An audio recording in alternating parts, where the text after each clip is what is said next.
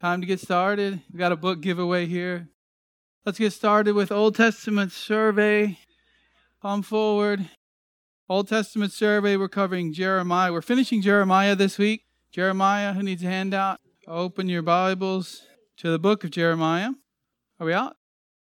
Who needs one? Carl? Yeah, these are from uh, two weeks ago. Last week we were out of power, so we just fellowship for an hour as it heated up. The power's on. Hopefully, there was power still in the church from the Word of God going out. Power in the pulpit. That's the title of a preaching book, Power in the Pulpit. Okay, let's do a book giveaway. Let's see here. What's the theme of Jeremiah? If you can answer that first, then you get None Other by John MacArthur. The youth are going through that right now. So it's a great book. Irish. Warnings, judgments. That's right. There you go. It's a great little book, a new one by MacArthur. None Other. All the teens are going through it chapter by chapter right now. All right, well, let's pray and then we'll get started here. Lord, we do thank you this morning that we are able to just make it here, that we are well, that we are healthy. And Lord, we pray that this week the power would stay on, that in your providence, that you would see fit to help us this morning, help us to have all the things we need, all the things even that we want, but especially your word being clear to us. We pray that our desires, our will, our thinking is lined up with Scripture. And so, Lord, help us even in the book of Jeremiah to understand it better, to be warned, to take heed from those warnings, and to live a godly life. We pray this in the name of Christ our Lord. Amen. All right, so we started two weeks ago, and we didn't get real far, but I think we got to the outline. Who can remember that far back two weeks ago? Greg, you have that kind of memory? Okay. Well, we went through who the author is, how he wrote it through Baruch, the dating. The focus really is on Jerusalem and how Babylon's coming to destroy Jerusalem. Those are the most commonly mentioned words. Jeremiah is mentioned in other books, especially with regards to the 70 years. It's the only book where it specifies 70 years of captivity. And so later writers like Daniel and Second Chronicles and Ezra will say this is according to Jeremiah's 70 years prophecy. So they knew, they knew the time was coming. They could count down or at least the ones who went back to Israel. Not sure if during the captivity they were really thinking much, since 70 years would likely the first generation that went into captivity would have died off, most of them. The theme is warning, as Irish said. It's the last hour. It's time to repent.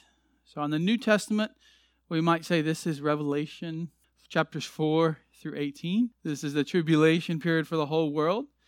But in the Old Testament time, this is a sort of microcosm, a small picture of what's going to happen in Revelation for the whole world the destruction of Jerusalem. Now, to them, it wouldn't have been a small thing. This is the city of God. This is something that is supposed to be holy. It was holy. And they trusted in the name holy and the name of the city and the fact that they were saved. They thought there's no way it could be destroyed. And God warns them. He says, Yes, I can do this. I will do this. You need to repent. So, the purpose why it's in the Bible, Jerusalem was destroyed by the Babylonians because of Judah's breaking of the Mosaic covenant. That's why Jeremiah is in the Bible. It's to show Israel and us, because Paul says it's all there for us to learn, for us to be instructed by, for us to be disciplined even by. It was recorded so no one could say, This is not fair. No one could say God's not just. God told them specifically what was wrong. He told them to change. He gave them this time period. He reminded them, reminded them, reminded them with many prophets, and they did not. So you see in the book of Jeremiah how the city's destroyed and how the people are taken into captivity. We talked about how it's been neglected by the modern church and why. Talked about how it's the longest book in the Old Testament, 21,000 words. It's probably the longest in the whole Bible, according to the original language in Hebrew. 21,000 words, probably even more in English since it takes about three English words to translate one Hebrew word sometimes. And I think we were in the outline here. So we had talked about Jeremiah's call, and then we looked at Judah's prophecies. And I think we were probably around the third point of B there, B3. So he spends 23, 24 chapters condemning them, laying out the case. The, the prophets are God's prosecutors. God's the judge, and the prophets are the attorney, the prosecuting attorney, and Israel's on trial. And so he lays out all their sins. And then he gets persecuted for it. Chapters 26 through 29. You can see some of that. Let's turn there now. We'll just skim it real quick. We don't have time to read the whole book. So you see in 26 7, there's a plot to murder Jeremiah. The priests and the prophets, chapter 26, verse 7, the priests and the prophets and all the people heard Jeremiah speaking these words in the house of the Lord. When Jeremiah finished speaking, all that the Lord had commanded him to speak to all the people, the priests and the prophets and all the people seized him, saying, You must die. Why have you prophesied in the name of the Lord, saying, This house will be like Shiloh, and this city will be desolate without inhabitant? And all the people gathered about Jeremiah in the house of the Lord. So they want to kill him. Why? He spoke the truth. He told them what God had said. He told them specifically God's message, God's words for them, and they didn't like it. And so they would often just find their own prophets that would speak the words that they wanted to hear, words of comfort. Chapter 27, we start to see Nebuchadnezzar coming into the story here. 28, Hananiah's false prophecy. So if you can't get a prophet speaking what you want, you just go find one eventually, just like today, right? Can't find a church that says what you want, you just keep looking, and eventually you find one to tickle your ears. And so we have Hananiah's false prophecy there. I'll let you read that on your own. And then chapter 29 really starts to go into the message now to the people who are going to be exiled. So God's already sending a message to the people who are exiled. And then there's not really a book in the Old Testament that doesn't have some hope, some grace, some gospel. And here we have it right here in Jeremiah B3, the coming restoration. And so for these chapters, he's laying out God's plan to bring them back, to restore them.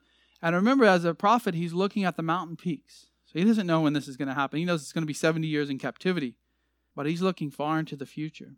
So you'll see in my Bible, it's chapter 30, deliverance from captivity promised, then restoration of Jacob. Israel's mourning is turned to joy. Let's look at 31:1. At that time, declares the Lord, I will be the God of all the families of Israel, and they shall be my people. Thus says the Lord, the people who survived the sword found grace in the wilderness. Israel, when it went to find its rest, the Lord appeared to him from afar, saying, I have loved you with an everlasting love. Therefore I have drawn you with loving kindness. Again I will build you, and you will be rebuilt, O Virgin of Israel. Again, you will take up your tambourines and go forth to the dances of the merrymakers. There's going to be joy once again in Israel. For 70 years, it's going to be desolate. It's going to be falling up, falling apart. The walls will fall down. The temple has been destroyed. The people have been taken. Gentiles surround the area. And God says to Jeremiah, it's going to be joyful. He says, verse 5 again, you will plant vineyards on the hills of Samaria. The planters will plant and will enjoy them. This would have been great. We take it for granted when we read that. But they're going to sit in captivity and look back on this book and say, How can that be possible? Plant vineyards? Have a merry old time? Sing aloud in verse 7? They're weeping and, and wailing. You read some of the Psalms about the captivity, and it says, We hung up our harps. We just hung up our harps because there was no more joy, nothing else to sing. We'll come back to this little section on the restoration to look at the new covenant. So again, Jeremiah's thrown in prison, 32. 33 comes back, talks more about the restoration. Then we actually get a historical recollection of the collapse of Jerusalem, a historical account. And we see it in 34, 35. You can also read about it in other books, of course, of the Bible. But then we move on to the Gentile prophecies and 46 through 51. So it's not just Jerusalem that's going to be punished, but the Gentiles as well. Skip forward to chapter 46. Because remember, to the Israelite, yes, they sinned, but they would have also been thinking, what about the Gentiles? It's like when you have two kids that do the wrong thing in your family and you punish one of them. The other one saying, well, uh, what about him? Well, this would especially been the case with Israel. If we're God's special people, if we're God's elect, and we've been punished like this, what about the Gentiles who've never listened to you? They never even started out with the Bible, they never even started out with the truth. They could care less. They wanted to worship false gods. So he talks about, first of all, Egypt in chapter 46, because Egypt is a huge power at the time. Uh, 47, Philistia, 48, Moab. Similar to Isaiah, different, of course, prophecies, but hitting the same countries. Ammon in 49, Edom also in 49, Damascus. So the problem really with a lot of these little countries around Israel is that they rejoiced. They hated Israel too, And they rejoiced when Babylon came and destroyed Jerusalem. They celebrated. They even helped the Babylonians. They would either give them supplies, join some of the men with the Babylonian army. They rejoiced. And God says they'll be punished for that. And in chapter 50, it's Babylon itself that will be punished. Even though God had used them, even though God had raised up Babylon as an instrument to bring about his justice, they still committed sin. They still desired it in their own hearts to destroy Israel, and so they'll be punished. And in the very last section, it almost feels a bit out of place because he goes back now and just sort of summarizes the destruction of Jerusalem. So it's sort of a, an epilogue. He's saying, Look, I've been talking about Jerusalem being destroyed this whole book. Then it was. Then I showed how the prophecies against all the other nations would come about. And oh, let's go back to the big issue of this book the fall of Jerusalem. So, if you wanted a three point outline, I joked that Frank could preach the whole book in one sermon Jeremiah's call, Judah's gall, Jerusalem's fall. Let's look at some key chapters. These are chapters I think that stand out, that stand out for us as Christians, chapters that are often cited. In chapter 23, you have the wicked shepherds. And this is good because it applies to principles even in the, the New Testament church. Wicked shepherds. Woe to you.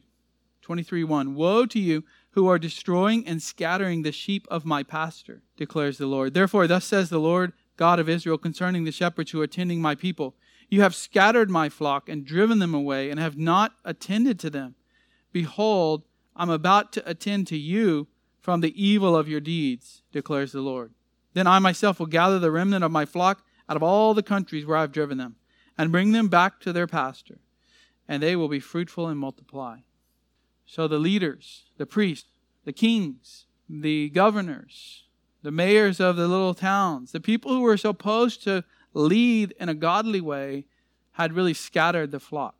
And they had beat down the sheep. They had run the sheep off. Not necessarily out of Israel, but just beat them down, led them astray. And he says in verse 4 I will raise up shepherds over them, and they will tend them.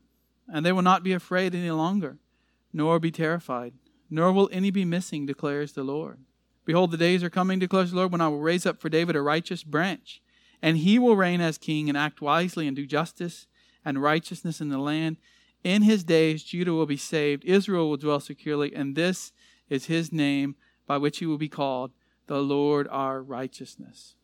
And then he goes on to denounce the false prophets. Verse 9 As for the prophets, my heart is broken within me. All my bones tremble. I have become like a drunken man. This is Jeremiah even like a man overcome with wine because of the Lord and because of his holy words. For the land is full of adulterers. For the land mourns because of the curse. The pastures of the wilderness have dried up. Their course also is evil, and their might is not right. For both prophet and priest are polluted. The spiritual leaders are corrupt. They tell people false things. They don't teach God's word. Even in my house, I have found their wickedness, declares the Lord. So even in God's own house, there is wickedness. Therefore, their way will be like a slippery path to them. They will be driven away into the gloom and fall down into it. For I will bring calamity upon them the year of their punishment. So there's going to be a chief shepherd coming who will bring restoration to Israel, who will shepherd them, and that's Christ. And we even get sort of a, a picture, I think, of what the church is going to look like with under shepherds. There's going to be true shepherds but even before Christ came, there were men like Ezra, men like Nehemiah, who would later come after Jeremiah and faithfully lead the people. But at this time, it's mostly false prophets, false priests, corrupt, sinful, polluted leaders that speak in God's name, but they don't speak the truth. And God's going to judge them. He did. And He'll judge them eternally. And it's the same with false teachers in the church today. We might see them be successful. We might see their churches growing, although they're kind of hurting right now since uh, about March. Uh, their prophecies and things haven't come true. But they'll pick back up again as as everything starts rolling again, as as it has been really in Texas. But these false churches, false preachers, false prophets, they will be punished by God. You can read Second Peter or Jude to see what that's going to look like. Chapter 25 Judah's future judgment through Babylon. The word came to Jeremiah concerning all the people of Judah in the fourth year of Jehoiakim, son of Josiah, king of Judah. That was the first year of Nebuchadnezzar, king of Babylon, which Jeremiah the prophet spoke to all the people of Judah, to all the inhabitants of Jerusalem, saying, From the thirteenth year of Josiah the son of Amon, king of Judah, even to this day, these twenty three years, the word of the Lord has come to me, and I have spoken to you again and again, but you have not listened. For twenty three years Jeremiah has been prophesying already, but they haven't listened. And the Lord has sent to you all his servants, the prophets, again and again. Just like Jesus said, God keeps sending the prophets, and you just stone them. And now you're going to kill the Son. They will not listen. And the Lord has sent to you all his servants, the prophets, again and again, but you have not listened, nor inclined your ear to hear, saying, Turn now everyone from his evil way and from the evil of your deeds, and dwell on the land which the Lord has given to you and your forefathers forever and ever. And do not go after other gods to serve them and to worship them. And do not provoke me to anger with the work of your hands, and I will do you no harm. This was the message that the prophets should have said. The people should have listened. Yet you have not listened to me, declares the Lord, in order that you might provoke me to anger with the work of your hands. Therefore, thus says the Lord of hosts, because you have not obeyed my words, behold, I will send and take all the families of the north, declares the Lord, and I will send to Nebuchadnezzar, the king of Babylon, he just became king in Babylon, and God is saying now he's going to choose Nebuchadnezzar to do something. My servant, and will bring them against this land and against its inhabitants and against all these nations round about. And I will utterly destroy them and make them a horror and a hissing and an everlasting desolation. Moreover, I will take from them the voice of joy and the voice of gladness, the voice of the bridegroom, the voice of the bride, the sound of the millstones, the lighting of the lamp. Everybody's going to be gone. There's no productivity, there's no business, there's no grinding of wheat, no lamps in the houses. This whole land will be desolation and a horror, and these nations will serve the king of Babylon 70 years. So Babylon's coming. God sent prophets after prophet after prophet, and you would not listen. And Jeremiah says, I've been proclaiming the truth for 23 years, and you would not listen. You can't ever say in the Bible that God doesn't have mercy and grace. For 23 years of Jeremiah's life, he, pre- he preached the same message repent, and they didn't listen. For hundreds of years, since really Moses, he had been clearly saying, Repent, follow the Lord, you'll be blessed in the land, you'll stay there forever. Or, if you sin, if you follow false gods, you'll be cursed. And so finally, there's a stopping point. God doesn't let this go on into infinity. He doesn't let sin go on forever and ever. And He says, I'm going to destroy you. It's going to be with Nebuchadnezzar, the Babylonians, and you're going to be gone for 70 years. Of course, I didn't like that message, but that was the truth. Chapter 30, return and restoration from captivity promised. We've read some of that already. Even after judgment, God is going to bring back a remnant. He's going to bless the nation. Gets into more details on that. We'll look specifically at a passage in a minute on the new covenant. So, 31 and 32, restoration, new covenant. Jeremiah is in prison. He buys a field and God explains. So, just to summarize that, Jeremiah is told to go buy a field, but here comes the Babylonians to destroy the country, destroy the city. Why would you buy a field? Well, the reason is to show that if you buy this, it's going to be in your family line, and when the people come back, they're going to inherit it. It's just an example, a lived out example of God's faithfulness. And of course, people were glad to sell land. They were getting rid of land. They were collecting as much money as they could to get out of town and hide out from the Babylonians. What's this crazy guy Jeremiah doing buying a field? What's this mean? Everybody's watching Jeremiah. Well, it means God's going to keep his promise. 34 through 44, the fall of Jerusalem. 52, again, the destruction of Jerusalem. Key passages. Let's look at God's foreknowledge here. Election's kind of controversial. It shouldn't be, but it is in Christianity today. And here we have Jeremiah clearly being selected before he's even born, before he had done either good or bad. 1 4. Now the word of the Lord came to me, saying, Before I formed you in the womb, I knew you. This is not that God knew Jeremiah would be born. God knows everything. This is not talking about his omniscience. This is talking about his personal love. I especially knew you. I especially loved you. I chose you. It's kind of the idea of the foreknowledge in Romans 8 28 through 30. And before you were born, I consecrated you. I set you apart before you were even born. I've appointed you a prophet to the nations. And then he gives him his task in verse 10 See, I have appointed you this day over the nations and over the kingdoms to pluck up and to break down, to destroy and to overthrow, to build and to plant. So Jeremiah is a teenager. He hears this message from God, and God says, Look, before you were even born, before you were even created in the womb, I have planned this for you. I have chosen you to do this. And of course, it's not good news he's going to go preach. It's the bad news. It's repent. Jerusalem is going to be destroyed. Now, there's good news in the message, but overall, he's called the weeping prophet because he's weeping over what's coming and what happens. 11, 1 through 14. This is why Jerusalem's going to be destroyed. Have a look at chapter 11. This is important to understand.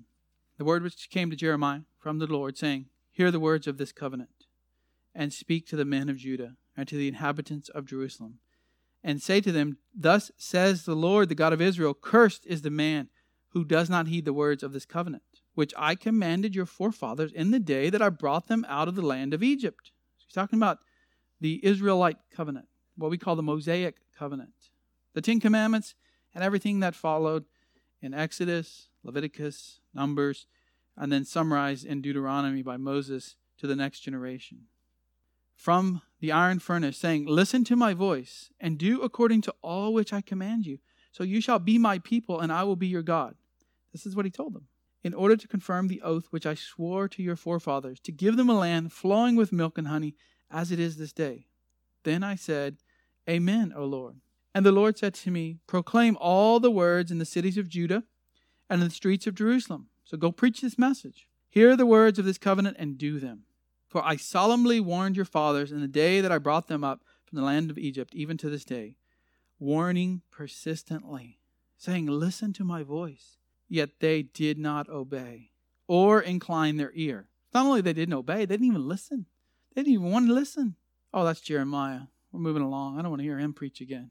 It's always bad news, you know, bad news. Jeremiah. But they walked, each one in the stubbornness of his evil heart. Therefore I brought on them all the words of this covenant, which I commanded them to do, but they did not. So the covenant was simple. Although we see lots of laws, it's complex in that way. But the blessings and curses were simple. You do what God says, you'll be blessed. You don't do what God says as his people, you'll be cursed. This is the old covenant. Now, do, do what God says takes up many books of the Old Testament. As I said, at the end of Exodus, Numbers, Leviticus especially. But they had help. They had it written down by Moses. They had the priests, the Levites, which were supposed to help teach. The king was supposed to rule. They had prophets, and yet they didn't do it. So here's what's going to happen. Verse 9 Then the Lord said to me, A conspiracy has been found among the men of Judah and among the inhabitants of Jerusalem. They have turned back to the iniquities of their ancestors who refused to hear my words, and they have gone after other gods. So they're worshiping false gods at this point, the gods of the nation. The house of Israel, that's the north, it's already gone at this point. The house of Judah have broken my covenant which I made with their fathers. They've broken it. They said they would follow it, they agreed to follow it, but they broke it. Therefore, thus says the Lord Behold, I am bringing disaster on them which they will not be able to escape. Though they will cry to me, yet I will not listen to them. There is a point where God's no longer going to leave the doors open for repentance and salvation. We see that with the words of Christ. He says, There's a time. The gate is narrow. Get through it before it closes. And there's a similar message here in Jeremiah. Verse 12 Then the cities of Judah and the inhabitants of Jerusalem will go and cry to the gods whom they burn incense. So they burn incense to these gods, but they're not going to help them. Those are false gods. But they will surely not save them in the time of their disaster. For your gods are as many as your cities, O Judah. They worshiped more gods than they had cities in the south. That's how many false gods they were worshiping. And as many as the streets of Jerusalem are the altars you have set up, the shameful thing, altars to burn incense to Baal. They've broken the covenant. Punishment's coming. Destruction's coming. Well, then what? What about God's people? That's why there has to be a new covenant because they've broken it. And all the covenant will do, the old covenant at this point, going forward, all that it's going to do is convict people of sin. We see that in the New Testament. Book of Galatians talks about that. And it's going to point people to Christ. What's the old covenant for? What's the law for? It's to convict people of sin and point them to Christ. They've broken it. But already in chapter 29, which we just read, there's a promised restoration coming. Let's look at the new covenant, though. We've talked about it. Chapter 31. Scott, You want to read that for me? 31, verses 31 through 34. So thank the Lord, there's a new covenant. As Gentiles, we get to be a part of this. We'll talk about that hopefully today.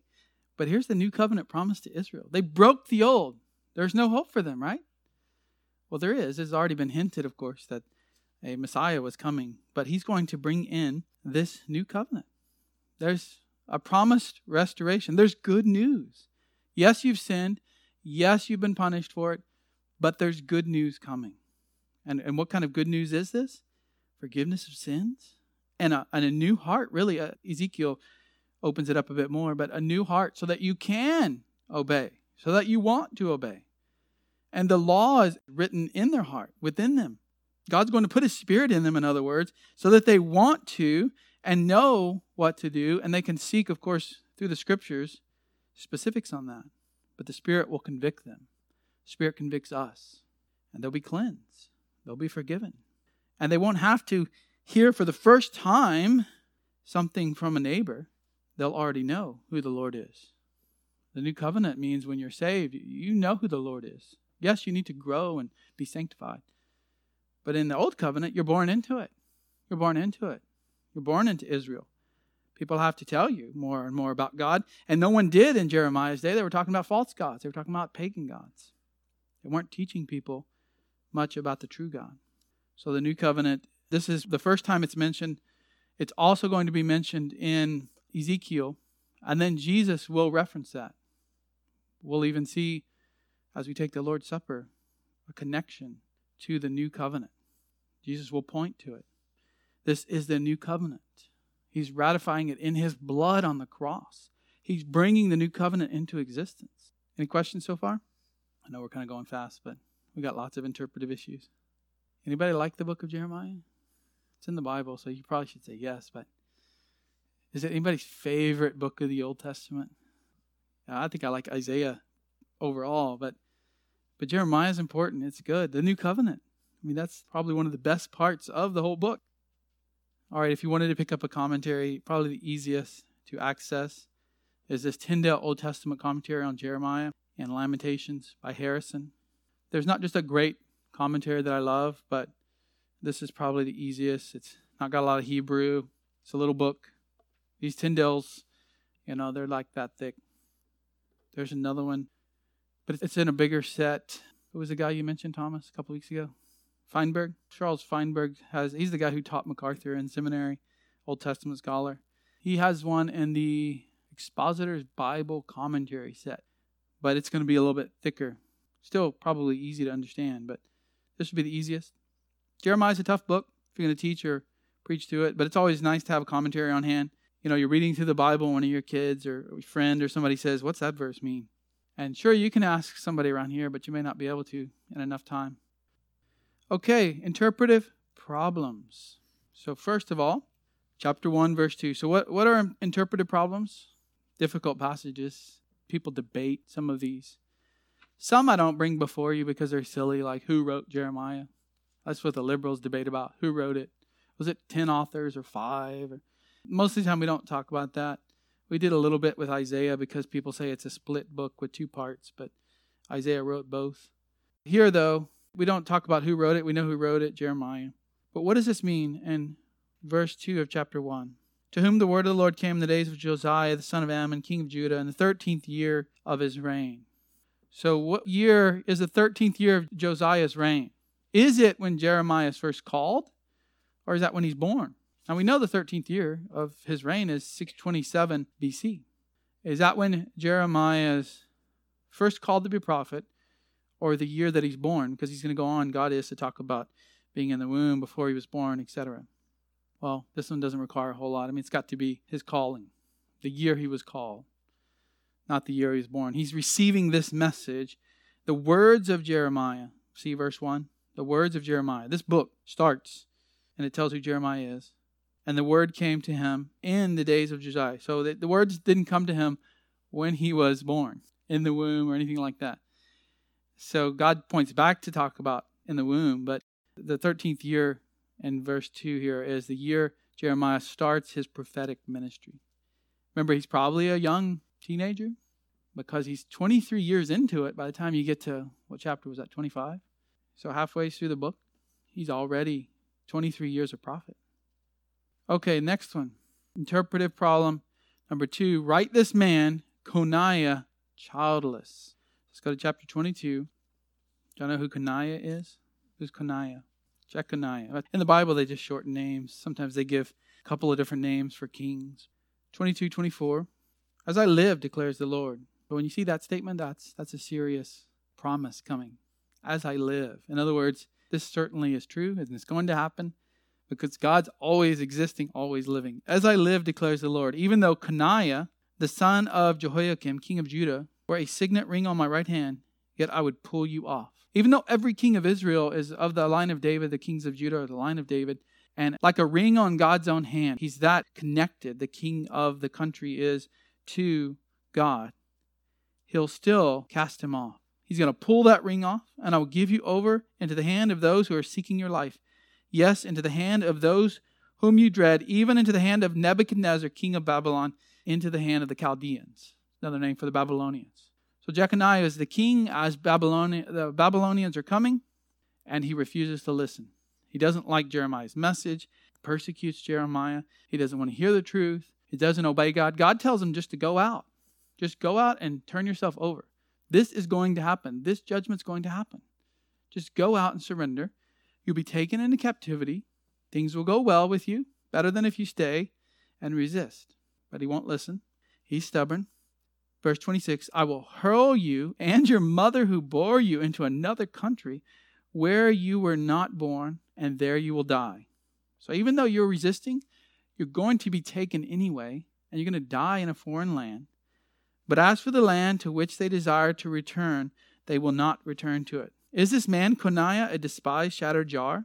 Or is he an undesirable vessel? Why have he and his descendants been hurled out and cast into the land they had not known? So it's sort of a bit of poetry here just to open up the idea how could you do this, God? How could this happen? Oh, land, land, land, hear the word of the Lord. Thus says the Lord, write this man, uh, write this man down childless, a man who will not prosper in his days. For no man of his descendants will prosper, sitting on the throne of David or ruling again in Judah.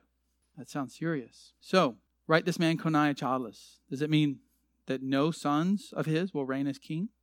That there'll be no descendants of his ever on the throne? Why is that a problem? B. Who's going to come from this line? Yeah, the, the Messiah could come from this line. I mean, it could also branch back up, right? So that could we could have a problem there. The curse applied to Zedekiah.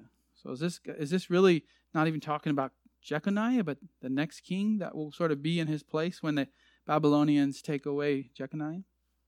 Well, let's go to First Chronicles 3. First Chronicles 3. And then Matthew 1:12. Thomas, can you do that one? Matthew 1:12 and First Chronicles 3, 17 and 18.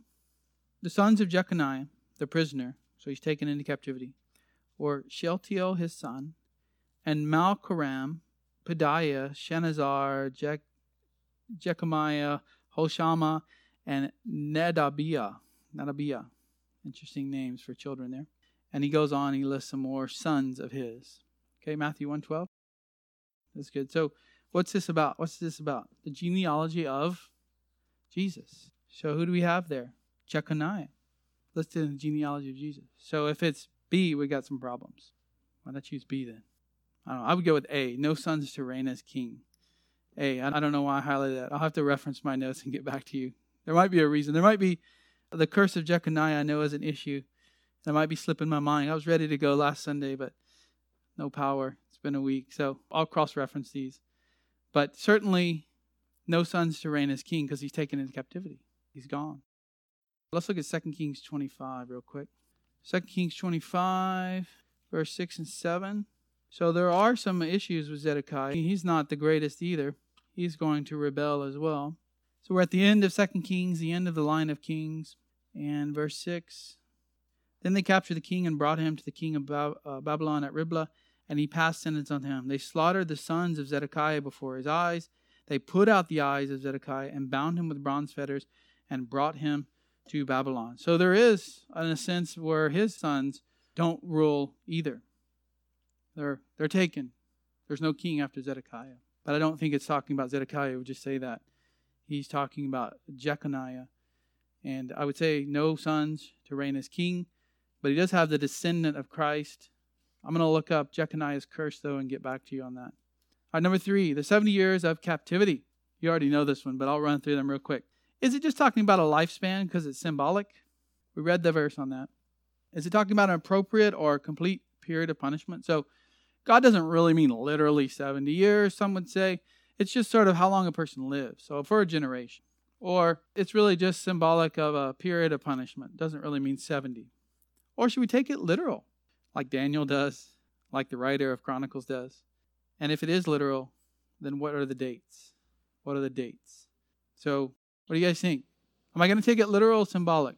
Always take it literal unless there's reasons to not take it. And usually the text will indicate that but it's pretty obvious that he's talking literally, especially since Daniel cites that, and, and the Second Chronicle says that's when they knew it was time to come back. And Ezra speaks of this as well. They knew it was time to go, go back. So, what are the dates? Well, 605 to 537 or 536, depending. So, roughly 70 years. I think it is exact 70 years, but the problem is our dating, the way we date, the way they dated, can be slightly off are you talking about the Babylonian? Talking about the Israelite and different dates. So 70 years. 605 is when the first group is taken. Jerusalem's not destroyed to 586. That's why some people say it's the other one. But the first group is taken into captivity in 605. Daniel, all the youngsters. When Nebuchadnezzar first comes, he takes away a lot of people. He leaves some and says, okay, now you've got to serve me. And the king doesn't want to do that. He rebels against his overlord, Nebuchadnezzar, not according to God's will, because he's prideful and so are the people. They rebel. Nebuchadnezzar, what, what does the king do when he rebel against him? He goes back and puts the rebellion down. And then this time, to put the rebellion down means to destroy the city. It's the same thing that happened with the Romans. During the New Testament, the Romans rule over Palestine, the area of Israel. They keep rebelling, they keep rebelling. Jesus says, Look, you rejected me, you're going to be destroyed. In 70 AD, the Romans say, We've had enough. That's the last rebellion we're going to see for a while because we're coming to destroy the whole city. That's what happens in ancient times. So I think the, it starts in 605 and it goes to 537. That's when the first group comes back. Ezra chapter 1. This is probably the most challenging verse in the whole book. It's a little simple verse. There's not much context, though. Our interpretation of this verse won't make or break us. It won't save us or not save us. It won't cast us out of the faith. But it is interesting. I think I read where a commentator said this is the most challenging passage in the book. So let's go to 3122. Who's got that one? Autumn? How long will you go here and there, O faithless daughter? For the Lord has created a new thing in the earth. A woman will encompass a man. 31 22. So what does that mean? A woman will encompass a man. Now, normally we would just go to the context. It doesn't help us a lot here. Here's your options. Does this mean a virgin with a child? So a woman will encompass a man, meaning her stomach will be around a child. A compass means surround. It means give somebody a big old bear hug, that kind of idea. Or is this a picture of Israel embracing her husband? Her husband, her God, Yahweh? Or is this a, a woman leading and protecting a man? So things are going to be so messed up in Israel that a a woman is going to lead the family. This is often the way a lot of us take it as we just kind of read through it. A woman will encompass, sort of like two people running a race, and the woman's going to take off and get in front. Or is this just saying Israel's so weak, they're only going to overcome strong powers through God's power? So the only way this is going to happen is by God helping them because they're so weak. This idea of weakness. Let's look at the context. Let's back up a bit here. Um, verse 21 Set up for yourselves road marks, place for yourself guideposts. Direct your mind to the highway, the way by which you went. Return, O Virgin of Israel, return to these your cities. How long will you go here and there? So, how long are you just going to keep running away from me? O faithless daughter. So they lack faith. For the Lord has created a new thing in the earth. So, whatever this is, it's something new, God says. It's not really happened before.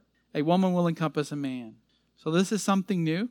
A virgin with a child would be new, but that's not really the context. It's not pointing to Christ here.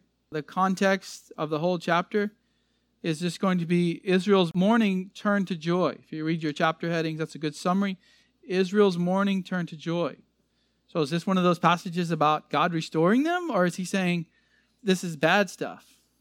Verse 23 Thus says the Lord of hosts, the God of Israel, once again they will speak this word in the land of Judah and in its cities when I restore their fortunes. So it sounds like it's in the context of restoration.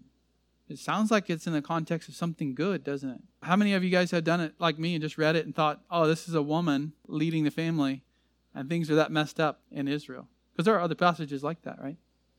What is it? Well, this is tough. Probably Israel embracing her husband, Yahweh. So something new is going to happen. How's that new? I'm not sure. Maybe, maybe because Israel's never fully embraced their God and followed God like He's called them to. But with this new covenant that's coming, they'll be able to. That's probably the best. We just don't have a lot of context here. But I do think the context is one of restoration. So it's a good thing. What's the nature of the new covenant? So this is debated amongst good and godly men. It's debated amongst Christians. Is this another covenant? Replacing the Mosaic covenant or renewal of the Mosaic covenant? Now there's some things about the new covenant that are debated, uh, various things. This one I think is more clear and less debated than others we'll get to. But it's new. There's an old and there's a new.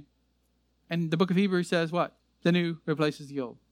So it's another covenant. It's not just a renewal of the Mosaic. That tends to sound like we're still under the old covenant. And you read the book of Hebrews, and that one's clear. Jesus talking about the new covenant, other passages of the New Testament. Okay, so a little bit more challenging. Chapter 31, verse 33. What is this law? Literally, the words Torah, which means teaching. What's this law that's going to be put within them that's part of the new covenant? But this is the covenant which I will make with the house of Israel after those days. I will put my law within them, and on their heart I will write it, and I will be their God, and they shall be my people. They couldn't follow my law. It was outside of them. They tried, they tried, they turned it into an idol, really, the law. And God says, I'm going to solve that. I'm going to put it within you. The teaching is going to be in you. So, what is this? The Mosaic law? What's the problem with that? It's the old covenant. So, with the new covenant, we expect a law that goes along with that. So there's there's some issues with that. Is this future new laws? So is there going to be some new laws sort of added? Is this just generally the will of God? You will know the will of God. Yeah, I mean I would say that there's some truth to that, but I specifically think it's talking about the law of Christ, the law of Christ, which is mentioned three places in the New Testament and I think alluded to in other places. Let's look at a few of those as we have time. Romans 10:4 CJ, can you do that one? Romans 10 4. And James, 1 Corinthians 9 11. And Hector, Galatians 6 2. So this is something new. It, it goes along with the new covenant. The old covenant had the Mosaic law. Christ is the end of the law. Okay, so then what? What are we talking about here? The law of Christ. Is there similarities? Yeah, same God, same principles. Most of the nine of the Ten Commandments are repeated in the New Testament. But Paul says it's something a little different. Romans 10 4. For Christ is the end of the law of righteousness to everyone who believes. So Christ is the end of the law. He, he's not destroyed the Old Testament. He's not. Um, he said every jot and tittle will last, but he's completed it. The book of Hebrews said it was no use to us. All those animals being sacrificed wouldn't save us. We needed the Savior. Now there is a use to the law in the Old Testament still. Conviction of sin point to Christ. The reformers were really big on that. Martin Luther said, you know, the law is, is beating us, like Paul talks about in Galatians. He's the pedagogue, the guy that sort of whips the kid to get to school. 1 Corinthians 9 11. If we sow spiritual things in you, it is too much if we reap material things from you. Is that right? Do I have the right reference? Are you on 9 11? 1 Corinthians? Uh, 2 Corinthians in? That does not sound right. 2 Corinthians. Usually the slides autocorrect Corinthians to to 4, F O R. Somebody look up the law of Christ in 1 Corinthians. If you got software, Hector has software, but he's about to read a verse. So Galatians 6 2. Bear one another's burdens, thereby fulfill the law of Christ, the commands of Christ, the teachings of Christ. Jesus said, The Great Commission is to teach them to observe all that I commanded you. He didn't say, teach them to observe Leviticus or teach them to observe Numbers, Deuteronomy. Teach them to observe all that I commanded you. And Paul makes this differentiation in 1 Corinthians. Who's got that? 921. One number can send you off the wrong direction. 921. I got that one. Let's back up to verse 20 and we'll just end here. Think about this. To the Jew, I became as a Jew so that I might win Jews. To those who are under the law, capital L, Mosaic law, as under the law, though not being myself under the law. So I lived like them when I was with them. I submitted to them. When I went to eat dinner with them to tell them the gospel, I didn't eat pork. I can eat pork, Paul says. I'm a new covenant Christian. But I submitted myself temporarily to their law.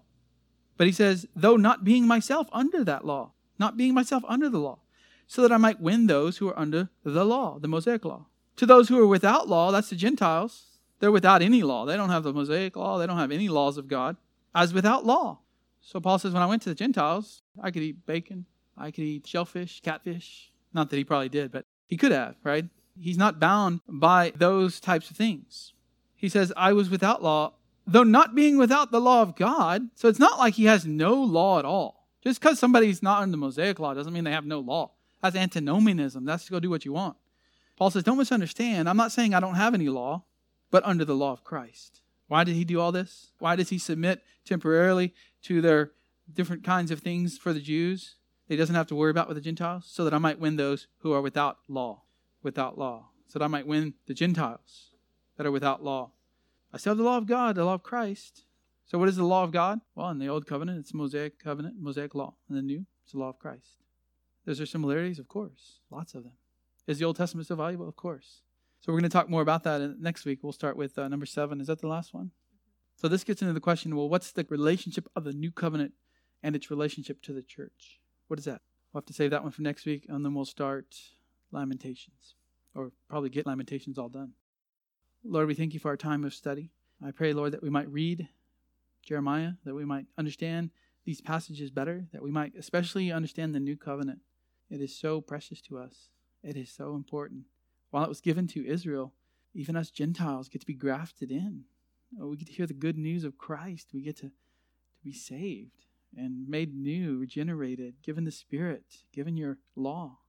We're thankful. We're thankful that we have the law of Christ. We're thankful that we have Christ giving us his commands, the whole New Testament, Lord. We're so grateful to have it to live by.